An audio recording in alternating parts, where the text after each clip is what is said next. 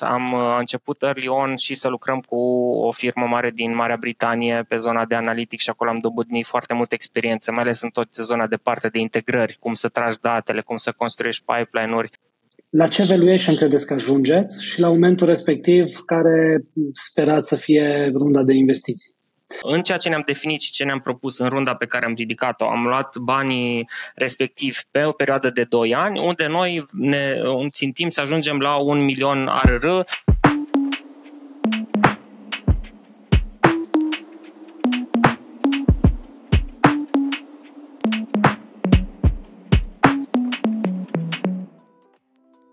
Salutare! Acesta este unul dintre primele episoade How to Startup alături de Sandu, care este co-hostul meu.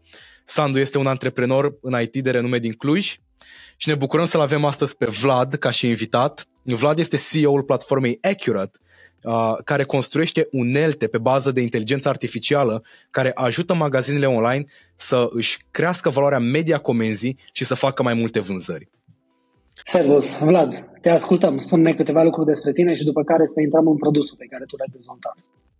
Sigur, salut Sandu, salut Iulian, vă mulțumesc mult pentru invitație, mă bucur că pot să povestesc astăzi cu voi despre Accurate și despre ce facem aici. Uh, nu știu, despre mine foarte pe scurt, uh, am un background mai tehnic, uh, am studiat economie și finanțe în, în Germania, multă vreme am fost foarte axat pe zona asta de uh, materii cum ar fi matematica, statistica, partea de econometrie, Uh, am făcut un bachelor acolo, un master, am început și un doctorat și pe măsură ce am evoluat mi-am dat seama că nu e neapărat ce vreau să fac, vreau să fac ceva mai practic și atunci uh, cumva profilul pe care l-am, uh, l-am dobândit a fituit foarte bine cu zona de data science și atunci practic de acolo și toată schimbarea care a venit ulterior. Uh, am început împreună cu ceilalți colegi ai mei cofondatori uh, Insight Out Analytics pe vremea respectivă, adică, mă rog, după 9 ani de lucrat și studiat în Germania, m-am întors în, în țară. Am făcut diferite uh, proiecte în zona de, de data science, în special partea de recommender systems și partea de, nu știu, de segmentări de clienți, tot ce puteam să înțelegem în termen de comportament al clienților.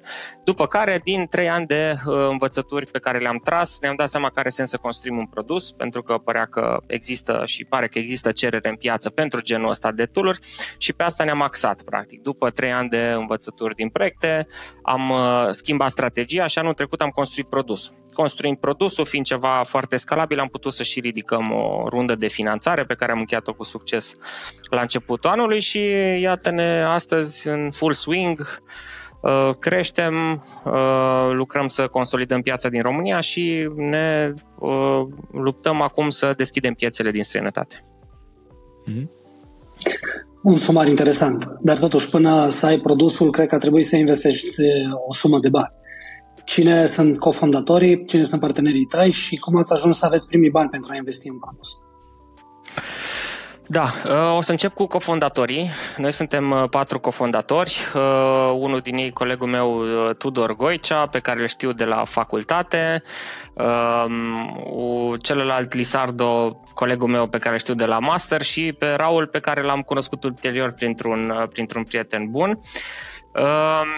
Um, practic, noi, din cauza că ne-am cunoscut de, de atâta vreme și am ținut legătura, am avut diferite idei pe parcursul facultății și, în sfârșit, uh, după mulți ani a venit și timpul în care să putem să ne punem la masă, să zicem, ok, avem skill-uri complementare, are foarte mult sens să încercăm să facem, uh, să activăm în zona asta de data science. Tudor era mai mult în zona de Uh, de business, uh, eu și Lisardo în zona tehnică, Raul la fel la început cu un pro, profil de, de business, dar el un fel de jack of all trades, pentru că oricum la început de startup uh, ai nevoie să, să joci, să spui diverse pălării și practic am început uh, în 2019 ajutat și de un proiect de, de fonduri europene, Diaspora Startup, uh, similar poate știți cu, cu Startup Nation. Eu m-am întors în țară, am putut să activăm uh, proiectul respectiv și atunci am primit o primă mică finanțare, să spun, în care să începem să plătim două salarii, să ne cumpărăm echipamentul de bază și așa mai departe. Și atunci,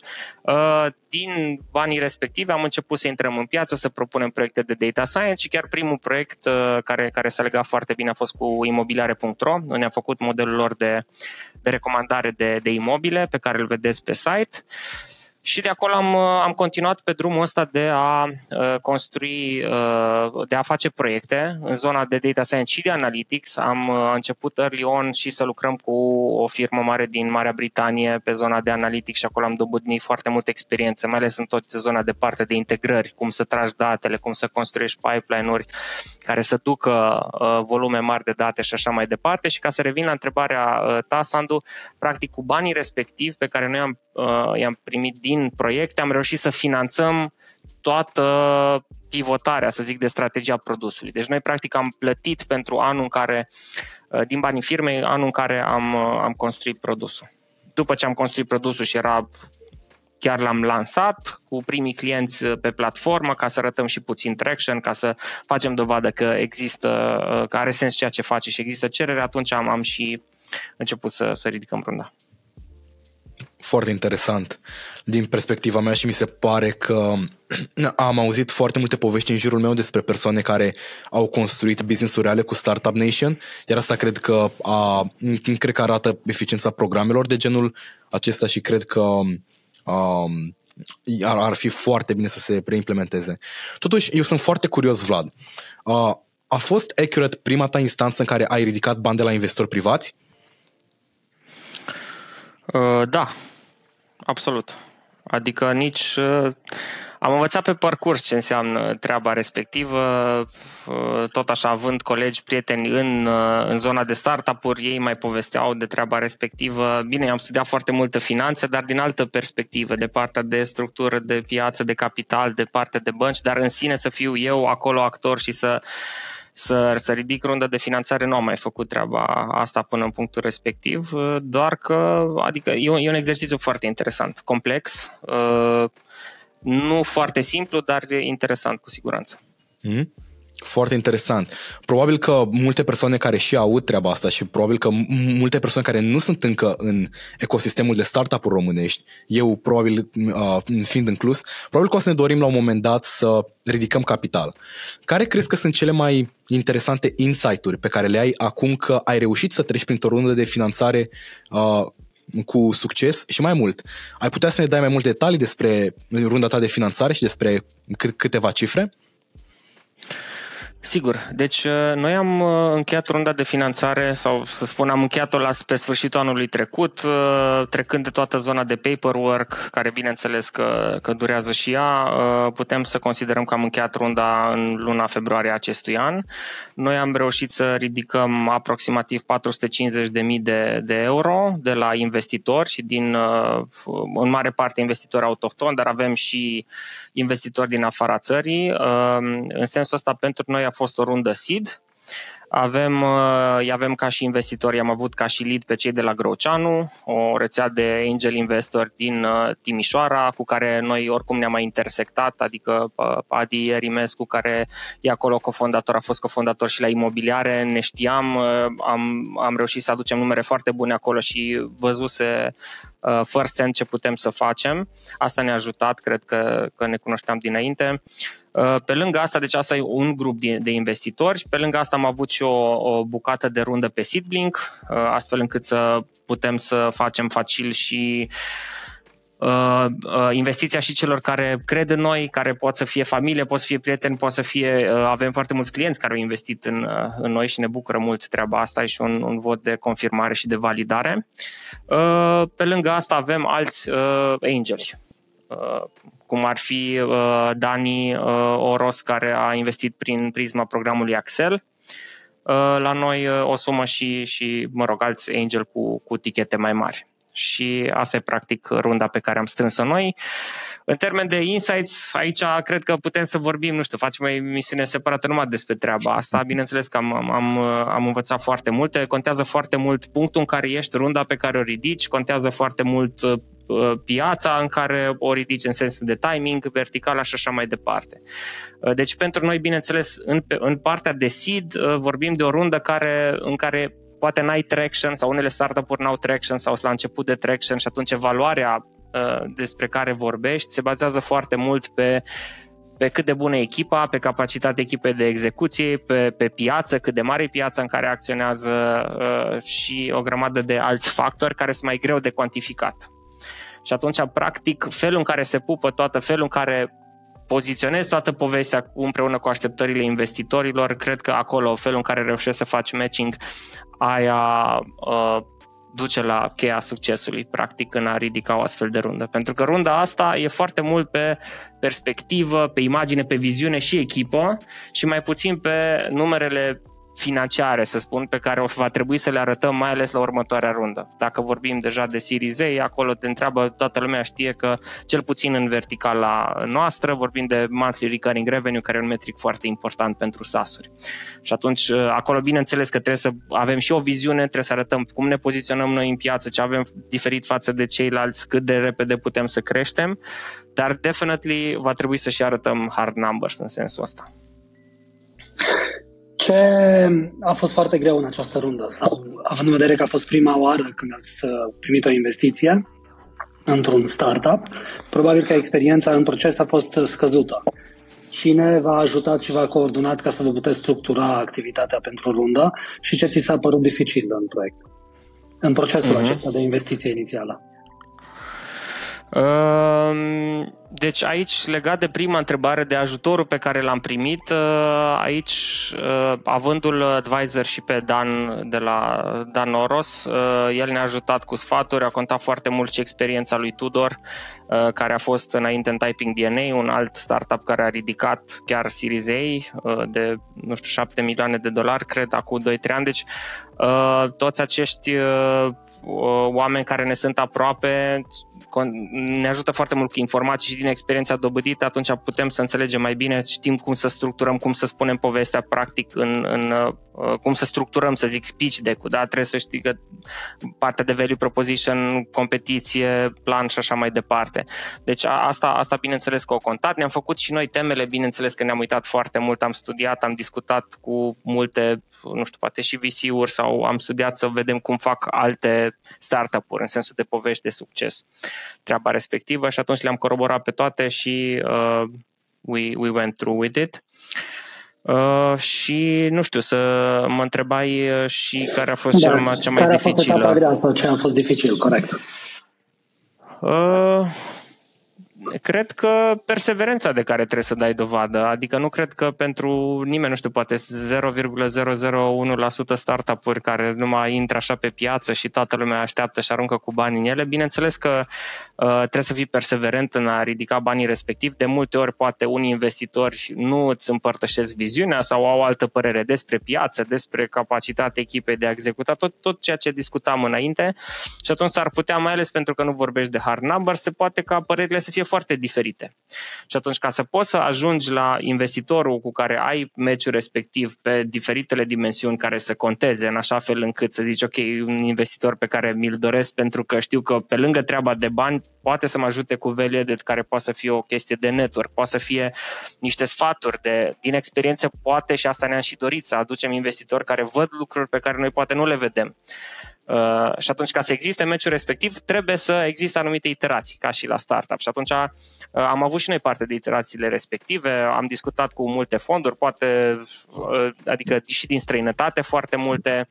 Uh, acolo, bine, ele aveau și altă așteptare în termen de etichetul uh, uh, rundei, practic pentru că noi am ridicat un seed, depinde pe cine întrebi, poate pentru piața din România e seed, dacă întrebi în vestul Europei vorbim de bani de pre-seed, practic, și atunci de obicei etichetele sunt mult mai mari acolo, dar pe de altă parte și teza de investiție a visiilor e ok, haide, prindeți voi puțin traction, arătați că merge treaba în, în piața locală și după aia mai povestim. Și atunci am rămas cumva pe radar, dar nu în runda asta let's talk next time când ajungeți la câteva zeci bune de MRR. Ca să completez din experiența pe care am avut-o tot în segmentul acesta de e-commerce pe Raising Money, um, partea asta de a avea un operațional curent pentru a dezvolta compania, pentru că tu îți dorești să o accelerezi, da, să o crești, dar între timp să te ocupi și de pitch-uri și să ai zeci sau poate sute de întâlniri până să poți să îți primești investiția. Știu că este o perioadă foarte grea, iar după ce uh, primești investiția, uh, ai o responsabilitate ridicată față de investiția pe care ai primit-o. Pentru ce perioadă Corect. îți ajung această uh, investiție, mai exact care e runway-ul și dacă poți, doar dacă poți să ne spui și care este burn rate-ul astăzi al companiei? Uh, da, în termen de runda pe care noi am gândit-o, în punctul în care eram, adică noi considerăm Uh, și asta și legat de, de ce spuneai tu, că teoretic un startup e tot timpul în, în uh, raising mode, să zicem așa, dar nu și practic, pentru că practic există așa de mult, adică dacă vine cineva cu o ofertă foarte bună, probabil că vrei să iei banii respectiv pentru că poți să crești mai repede, nu? Dar uh, practic procesul de a ridica o rundă costă destul de mult, cum spuneai și tu, și partea operațională și să faci și partea de raising de round e complicată. Și atunci de asta definim niște pași pe care considerăm că trebuie să-i trecem în ceea ce ne-am definit și ce ne-am propus în runda pe care am ridicat-o. Am luat banii respectiv pe o perioadă de 2 ani, unde noi ne țintim să ajungem la un milion ARR.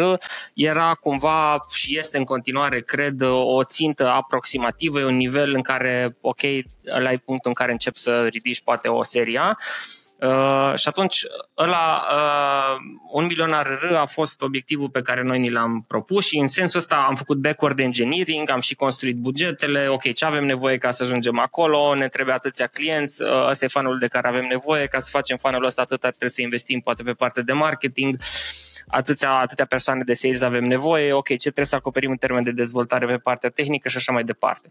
Deci, long story short, noi ne propunem ca în 2 ani să ajungem acolo. Acum, bineînțeles, depinde foarte bine de fitul pe care îl avem, cât de repede reușim să creștem și așa mai departe. Dar noi o vedem ca o perioadă de market fit. Practic, noi trebuie să găsim o, o rețetă foarte bună, scalabilă, astfel încât în momentul în care ridicăm următorii bani să putem să aplicăm rețeta respectivă uh, și în alte piețe poate sau optim facem deja, de asta ne și apucăm. Adică vrem să testăm deja că în alte piețe funcționează cel puțin într-o altă piață rețeta ca să putem să scalăm după aia. Uh, și în, în termen de, da, în termen de, de bărăi și de MRR, asta mm, mai degrabă nu cred că, aș, uh, nu cred că ne ajută să discutăm acum. Ăsta e planul pe care, pe care ni l-am asumat, asumat vrem să ajungem acolo și o să vedem pe parcurs în funcție de cum se derulează lucrurile, dar am avut până acum un început foarte bun în mm-hmm. plan. Minunat. Uh, eu sunt foarte curios dacă prezicerile pe care le-ați făcut la sfârșitul anului trecut încă sunt valabile astăzi și dacă compania uh, le depășește sau dacă este în jur de prezicerile pe care le-ați făcut. Uh, da, aici mă gândesc că te referi mai ales la partea de PNL, pentru că asta poate merită, asta e o chestie importantă, nu de discutat în momentul în care ridicăm runda și legat de ce spunea Sandu înainte, că îți asumă, ai o oarecare răspundere, nu față de investitor. Și bineînțeles că și noi avem și în momentul în care se închide runda, avem un forecast și ne asumăm că avem următorul pas. Da, uh, și, și bineînțeles lângă... că am făcut. Te rog. Uh, și pe lângă asta sunt foarte curios dacă crezi că piața s-a îmbunătățit pentru produsele Accurate sau dacă crezi că este o piață mai um, uh, mai Greu puțin accesibilă pentru Accurate uh-huh. în momentul de față, pentru că s-au schimbat foarte multe lucruri macroeconomic. Uh, da, da, e bună observația.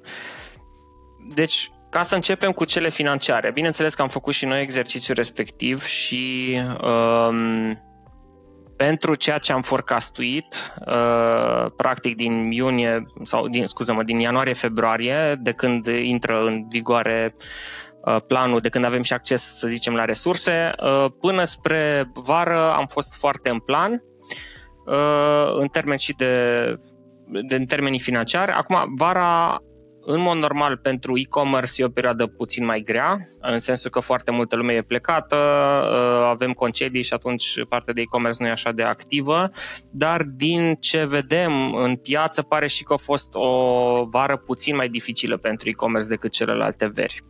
Și atunci asta automat uh, a făcut și la noi lucrurile să, să se miște puțin mai încet.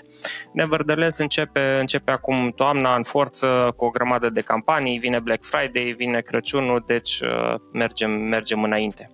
Asta pe partea, să zic, financiară și făcând trecerea spre partea de piață, uh, într-adevăr, deci există acum, vedem că există o oarecare presiune um, pe bugetele e-commerce shop-urilor. Vedem că e puțin mai dificil și atunci, bineînțeles, din cauza asta se și uită, ok, dacă există presiune pe buget, ce putem să tăiem? Și atunci aici, față de o perioadă în care nu există presiune pe buget, în care totul duduie, uh, poate avem mai multă muncă de convingere pe care trebuie să o ducem poate cu clienții noștri, deși avem foarte bine definit și discutăm și luăm foarte mult feedback în termen de ce numere trebuie să arătăm în termen de măsurători, care sunt metricii relevanți la care trebuie să ne uităm, pentru că există perioada de presiune și pentru că shopurile sunt extra atente la buget, trebuie să investim și noi mai mult timp în, în partea asta. Și de asta lucrurile se, se mișcă puțin mai greu. Vine o perioadă interesantă pentru voi, Q4 este cel mai bun în e-commerce, așa că puteți să faceți cu două Q-uri. Asta îmi și doresc pentru, pentru produsul vostru. Spune-mi câți oameni sunteți acum? Acum suntem 11 uh, persoane, uh, relativ egal distribuiți atât pe partea de business cât și pe partea tehnică. Uh, setup-ul nostru, adică headquarter, să spun, e în Timișoara. Uh, aici avem mare parte din echipa, din echipa tehnică, avem colegi pe partea de business și marketing în București, uh, dar și în Sibiu și îl avem pe colegul nostru uh, CTO în Germania. Uh, Lisardo, noi cumva am avut un setup de uh, remote before it was cool, să spun. Înainte de pandemie deja am făcut treaba asta și a reușit să funcționeze foarte bine până acum. Având și un coleg în Germania, chiar CTO, Procesul de internaționalizare a început la voi sau este doar un roadmap? Uh, da, am început să facem primele eforturi în piața din Germania și de asta am și, adică, mă rog, există mai multe motive pentru care am ales piața din Germania, care tradițional, mai ales în zona de e-commerce sau poate nu neapărat, e o piață ceva mai dificilă, odată pentru că dacă vrei să vinzi în Germania, trebuie să, trebuie să vinzi în germană, trebuie să ai customer support în germană și asta cred că e un element foarte important. Din fericire, noi putem să oferim treaba respectivă, adică avem și, uh, și partea de sales și partea de customer support și și partea tehnică, uh, toate departamentele putem să vorbim limba germană și asta e un avantaj pentru noi și asta ne aduce și în fața unui avantaj competitiv față de posibilă competiție acolo și asta a fost un punct cheie în alegerea Germaniei. Pe lângă asta, bineînțeles, e o piață enorm de mare, adică dacă vorbim de, nu știu, 7 miliarde cât, sau 8 miliarde, poate anul ăsta e-commerce-ul din România față de 100 de miliarde cât e valoarea pieței din Germania, bineînțeles că ne orientăm spre piețe cât, cât mai mari. Și uh, faptul că există să spunem, o, depinde foarte mult de structura de distribuție a platformelor de e-commerce de acolo. Uh, deci, după cum probabil foarte multe lume știe despre Shopify și e cea mai uh, numeroasă platformă în US și în UK, uh, care, bineînțeles, că ajută foarte mult că standardizează uh, multe din puncte și atunci tu, dacă ești un, un third party, vrei să ajungi acolo, doar că e și competiție foarte mare. Și atunci noi vedem că există foarte multe platforme cu un număr impresionant de shop-uri care nu au genul de tool pe care ai cred poate să le uh, ofere și atunci există o oportunitate destul de bună pentru noi să intrăm acolo. Vorbind de tool Și... Te rog. Vorbind de tool pe care Accurate le oferă, ai putea să spui mai multe despre ele și dacă eu sunt um, o persoană care are un magazin online, cum ar putea Accurate să mă ajute pe mine să-mi dezvolt afacerea? Sigur.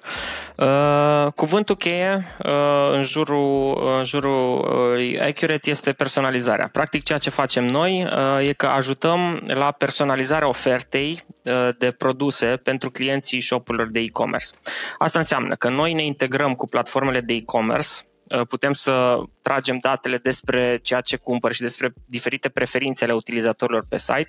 Pe lângă treaba respectivă, ne avem propria tehnologie Accurate Pixel pe care putem să o punem în pagina de uh, web a shopurilor, astfel încât să înțelegem uh, fluxul la, uh, despre traficul utilizatorilor pe site și atunci, bazate pe ele, practic aceste două surse de date ne spun de ce ar fi interesați utilizatorii. Avem un model de inteligență artificială care citește tiparele respective, dar într-un exemplu foarte simplu, dacă un utilizator cumpără A, B și C, al doilea A, B și C, al treilea cumpără A și B, o serie comande C. Um, prinde genul ăsta de tipare și le oferă utilizatorilor ceva personalizat în funcție de ceea ce au făcut ei și ce au făcut ceilalți pe site. Și atunci felul în care ajung uh, ofertele personalizate la, uh, la uh, utilizatori e prin widgeturi în mare parte pe site, deci avem un widget în pagina de detaliu, dacă știți când cumpărați orice uh, online, ajunge în pagina de detaliu, există un widget cu recomandat pentru tine îl punem în widgeturi de categorie, în homepage și uh, în cart, ajută foarte mult partea de cross-sell și bineînțeles pe e-mail. Și acolo e un canal important prin care știind ceea ce, care a fost journey utilizatorului, putem să venim cu propuneri relevante în, uh, pentru el. Deci asta ar fi, să zic, în mare ceea ce facem în zona de recomandări. Pe lângă asta mai avem un produs în beta, partea de segmentare comportamentală, care tot pe aceleași date putem să zicem, ok, userul respectiv, în funcție de uh, ceea ce face pe site, e mai degrabă un campion sau e mai degrabă un uh, spender at risk sau e mai degrabă not engage, ar trebui poate pur și simplu lăsat în pace.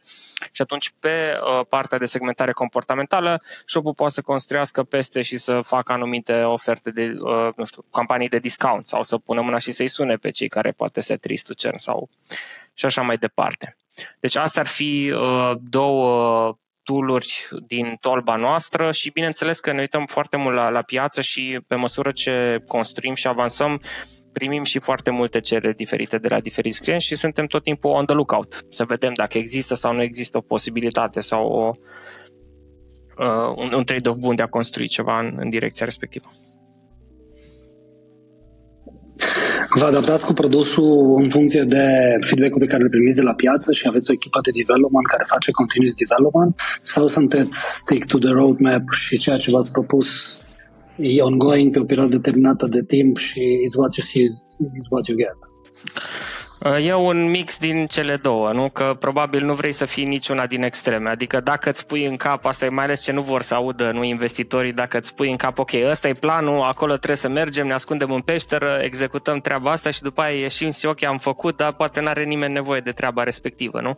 Pe de altă parte, dacă te apuci și faci strict ce zice clientul, ajungi să faci practic așa un fel de, lupt, uh, de lucru de proiect și îți lipsește viziunea respectivă și începi să faci lucruri poate customizabile, dar fără să ai o, uh, ce, ceva streamline. Și atunci încercăm să împăcăm uh, zonele respective. Cum facem noi mai exact uh, la Accurate? Avem în, fie, în fiecare quartal, ne, ne punem și analizăm care ar fi direcția optimă de dezvoltare a produsului și atunci le punem pe roadmap și în fiecare avem sprinturi de câte două săptămâni și în principiu încercăm să ne ținem cu sprinturile respective de roadmap-ul pe care l-am pus pentru quartalul respectiv. Acum, bineînțeles că se pot întâmpla diferite lucruri în care și atunci uh, ajustăm de la sprint la sprint treaba respectivă.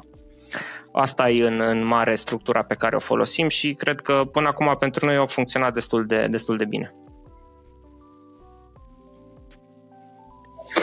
Ok, great. Da, partea asta cu custom development, specific agency work sau building a product și stick to the știi, goal uh, are sens și știu că este un challenge pentru că vrei să depui efort pentru a lua clientul, că până la urmă veniturile sunt uh, relevante. Am, uh, spune te rog, când ajungeți la un milion ARR, care de fapt da. înseamnă venit recurent anual, uh, la ce valuation credeți că ajungeți și la momentul respectiv care sperați să fie runda de investiții?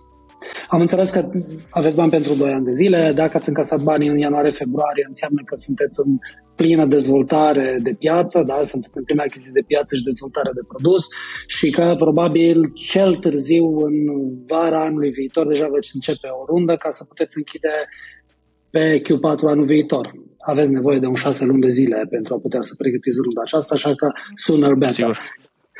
Uh, la un milion ARR, cam care crezi că o să fie valuation-ul și cam uh, care este valoarea rundei?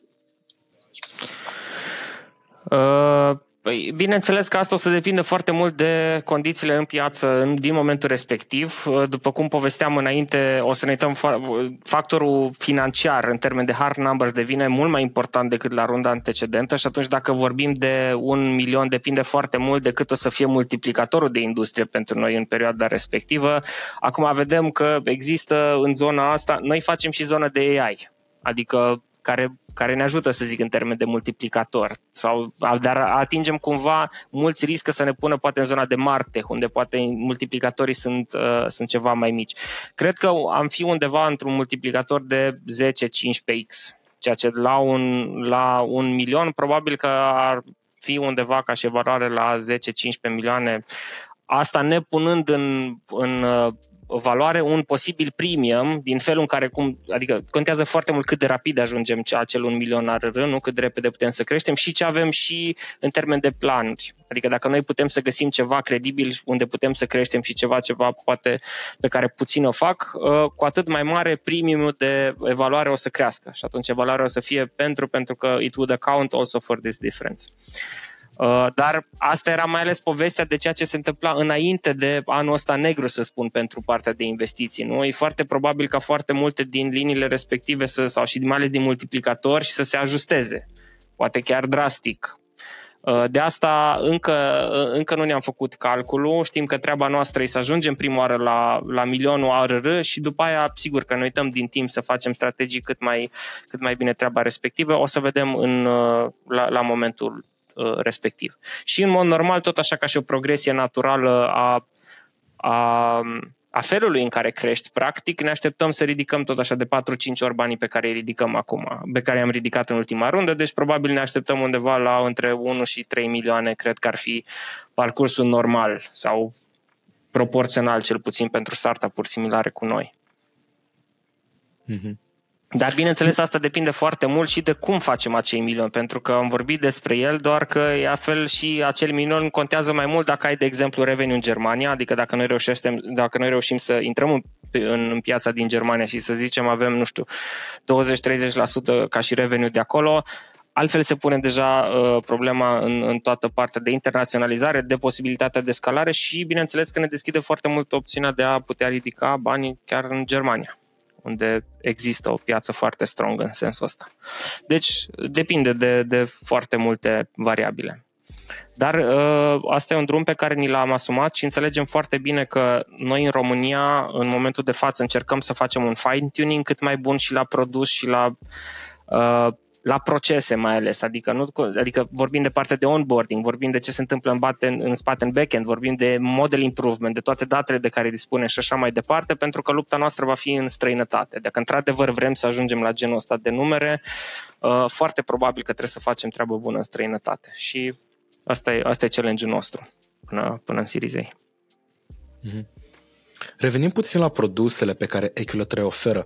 Care este uh, în medie îmbunătățirea în materie de comandă medie, de valoarea comenzii medie și de revenue pe care ați reușit să o aduceți clienților voștri până acum? Uh-huh. Uh, da, deci în, în medie, cred că putem să vorbim de increase-uri undeva între 10, 15, 10 și 15%, să spunem. Bineînțeles că avem și cazuri foarte bune și mai puțin bune, să spun.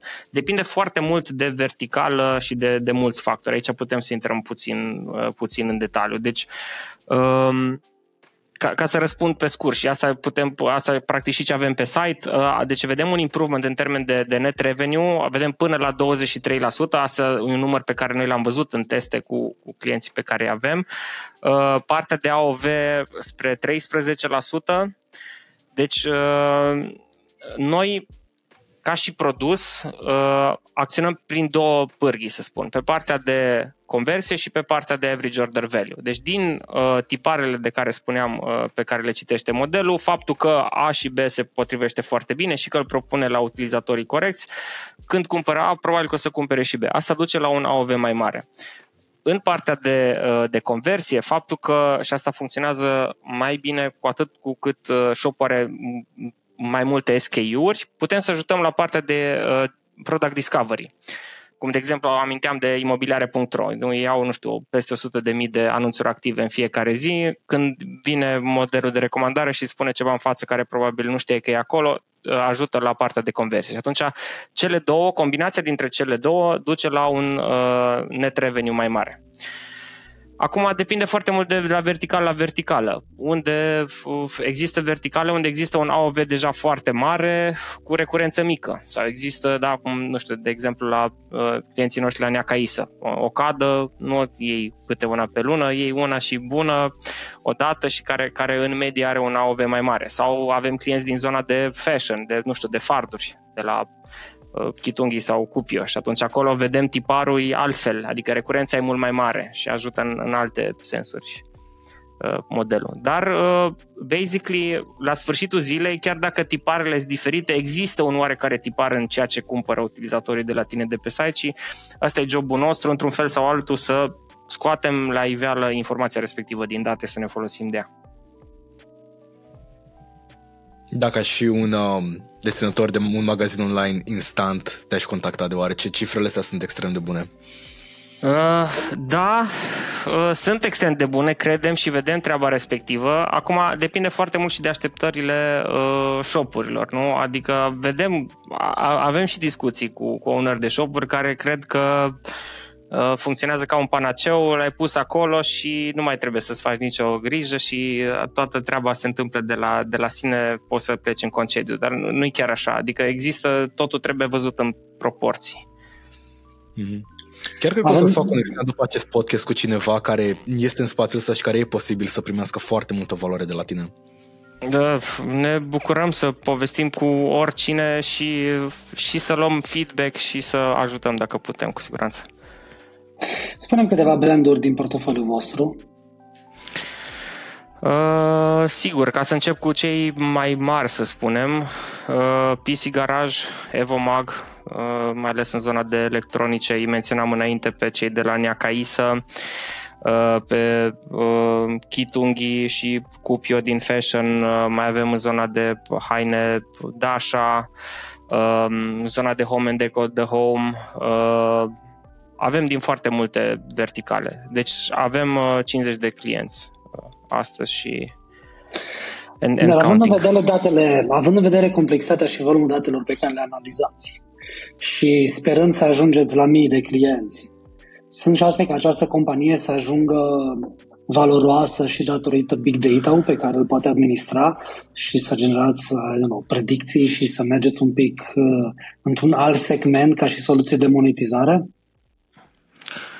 Uh, da, se poate. Uh, nu cred că, sau cel puțin din calculele pe care le-am făcut noi, nu cred că avem nevoie de mii de clienți, adică din felul și în care arată pricing acum pentru noi, ceea ce e și informație publică, adică avem diferite tiruri uh, de la enterprise la, la, la starter, ar trebui să ajungă sute de clienți Uh, practic să ajungem în punctul ăla și sute de clienți credem că e destul de doable, adică atât din partea de direct de canalele de sales pe care le folosim, cât încet, încet vedem că am reușit să dăm drumul la PLG, la Product-Led Growth, încât să putem să atragem inbound cât mai mult. Uh, și ca să mă întorc la partea de, spune că un, un, un edge, dacă ar putea să fie partea asta de big data, de felul în care reușim să gestionăm zona de big data ca să aducem valoare, uh, da, uh, suntem foarte atenți cu procesele respective pentru că poate să coste foarte mult. Și aici ne-am bazat foarte mult pe experiența pe care noi am făcut-o în, uh, în proiecte.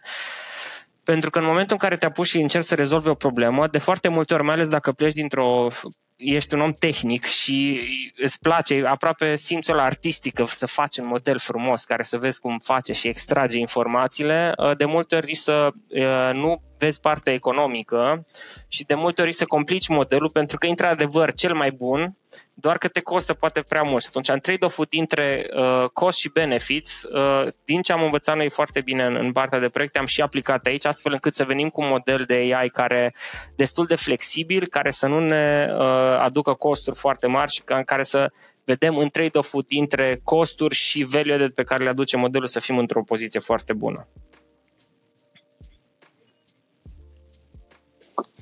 Ok, pentru că suntem foarte aproape de sfârșit. Vlad, care ar mai fi alte lucruri uh, pe care crezi că comunitatea de startup din România ar trebui să uh, le știe despre Accurate? Uh, interesantă întrebare. Uh, cred că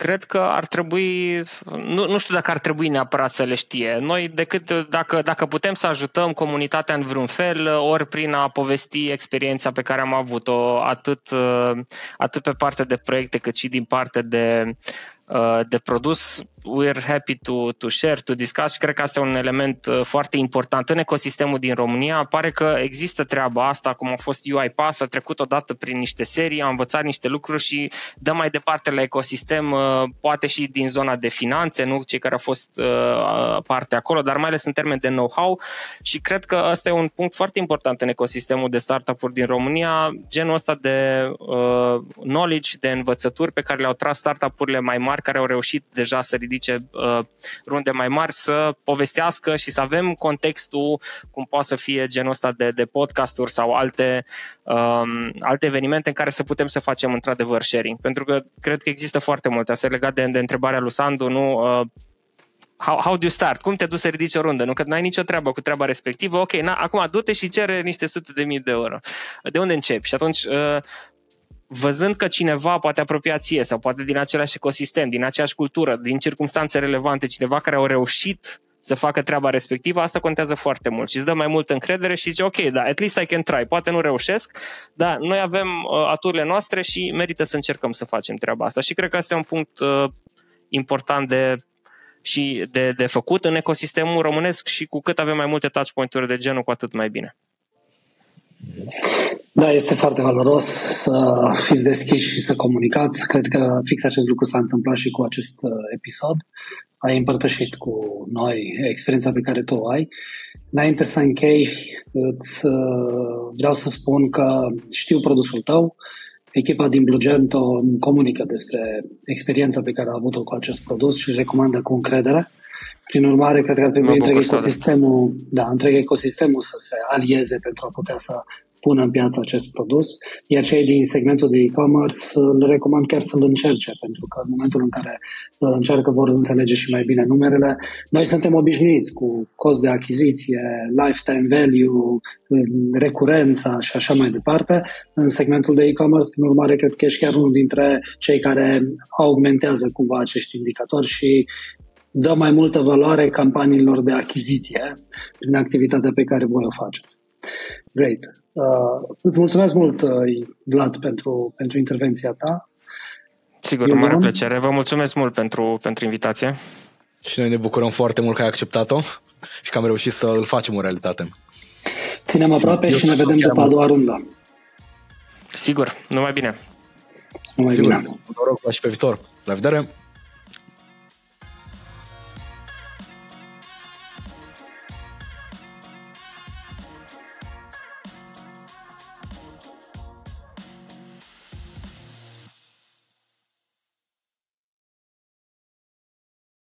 În momentul în care mi-am vândut mașina, da, strategia noastră nu e neapărat să crească echipa pe măsură ce scalăm. Nu ăsta e modelul nostru de a scala. Și partea cea mai bună este că piața acum, în 2022, este doar la început. Deci creșterea va fi exponențială în următorii 3, 4, 5 ani de zile.